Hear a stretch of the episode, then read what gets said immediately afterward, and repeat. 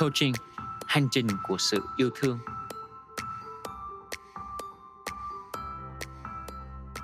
Ba cách để làm chủ kỹ năng và tạo dựng sự thành công. Con đường đi tới thành công chưa bao giờ là dễ dàng. Đối với nhiều người, họ thậm chí còn không thể hình dung một cách rõ ràng con đường ấy cho bản thân mình. Đó chính là sứ mệnh của khai vấn. Nó giúp cho mỗi người định hình được rõ hơn hành trình để đạt được mục tiêu trong cuộc đời. Hãy luôn ghi nhớ ba bước công chia sẻ cùng các bạn sau đây.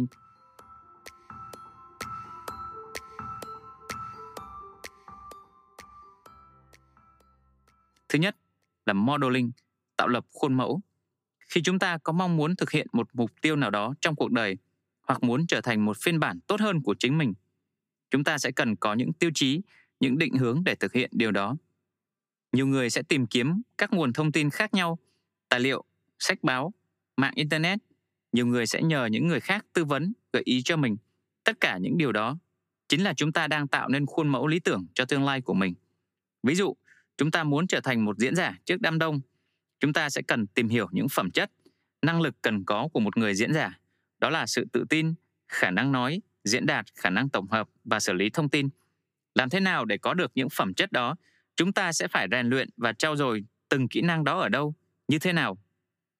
Hoặc đơn giản hơn, hãy tìm cho mình một hình mẫu cụ thể, một con người thành công trong lĩnh vực đó, lấy người ta làm gương để học tập là kim chỉ nam cho những định hướng của mình. Ví dụ, chúng ta có thể học cách của những diễn giả nổi tiếng ở trong nước hoặc quốc tế, xem họ dùng phương pháp nào. Tham gia những buổi học, buổi chia sẻ của họ để phần nào định hình con đường phía trước cho mình. Đây là cách đơn giản và tiết kiệm thời gian nhất. Thay vì tự bản thân chúng ta tìm hiểu, may mò trong một lĩnh vực khá mới với bản thân, thì tại sao chúng ta không học tập những kinh nghiệm của những người đi trước? Tất nhiên, hình mẫu của mỗi người là khác nhau và chúng ta không nhất thiết phải bê y nguyên phiên bản của người khác áp vào bản thân mình. Mỗi người có một suy nghĩ và nhận thức khác nhau.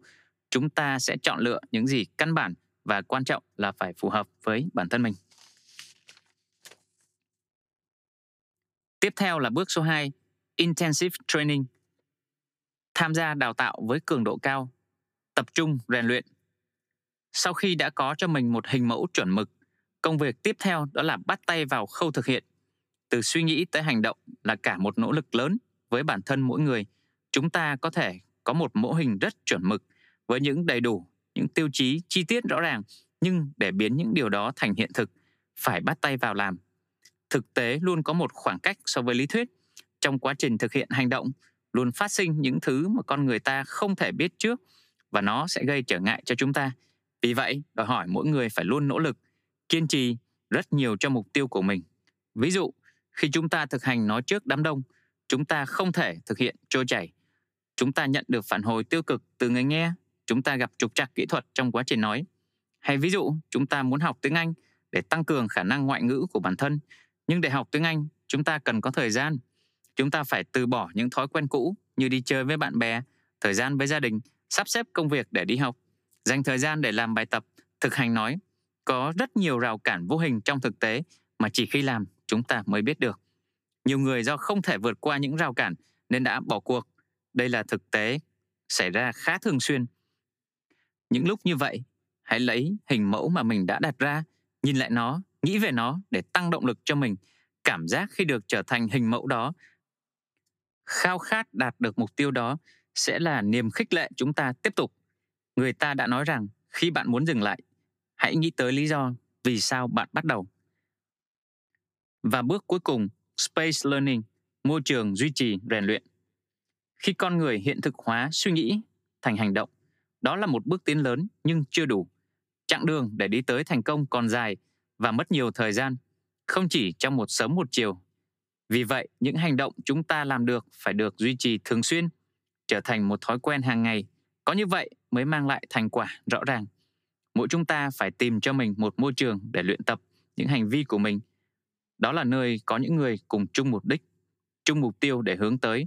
Đó sẽ là người đồng hành với chúng ta Ví dụ như những câu lạc bộ tiếng Anh, những hội nhóm về thuyết trình, diễn giả hay những trung tâm thể dục, những phòng thể thao, phòng tập.